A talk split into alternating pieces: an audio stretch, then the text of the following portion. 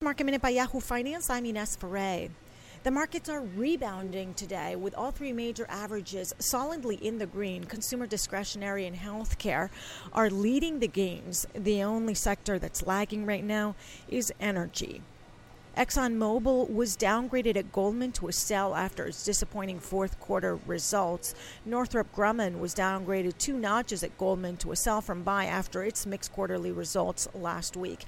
And Tesla is seeing new highs today after a bullish analyst note. Tesla shares are up 10%, the best performer on the NASDAQ right now. For more market minute news, head to yahoofinance.com.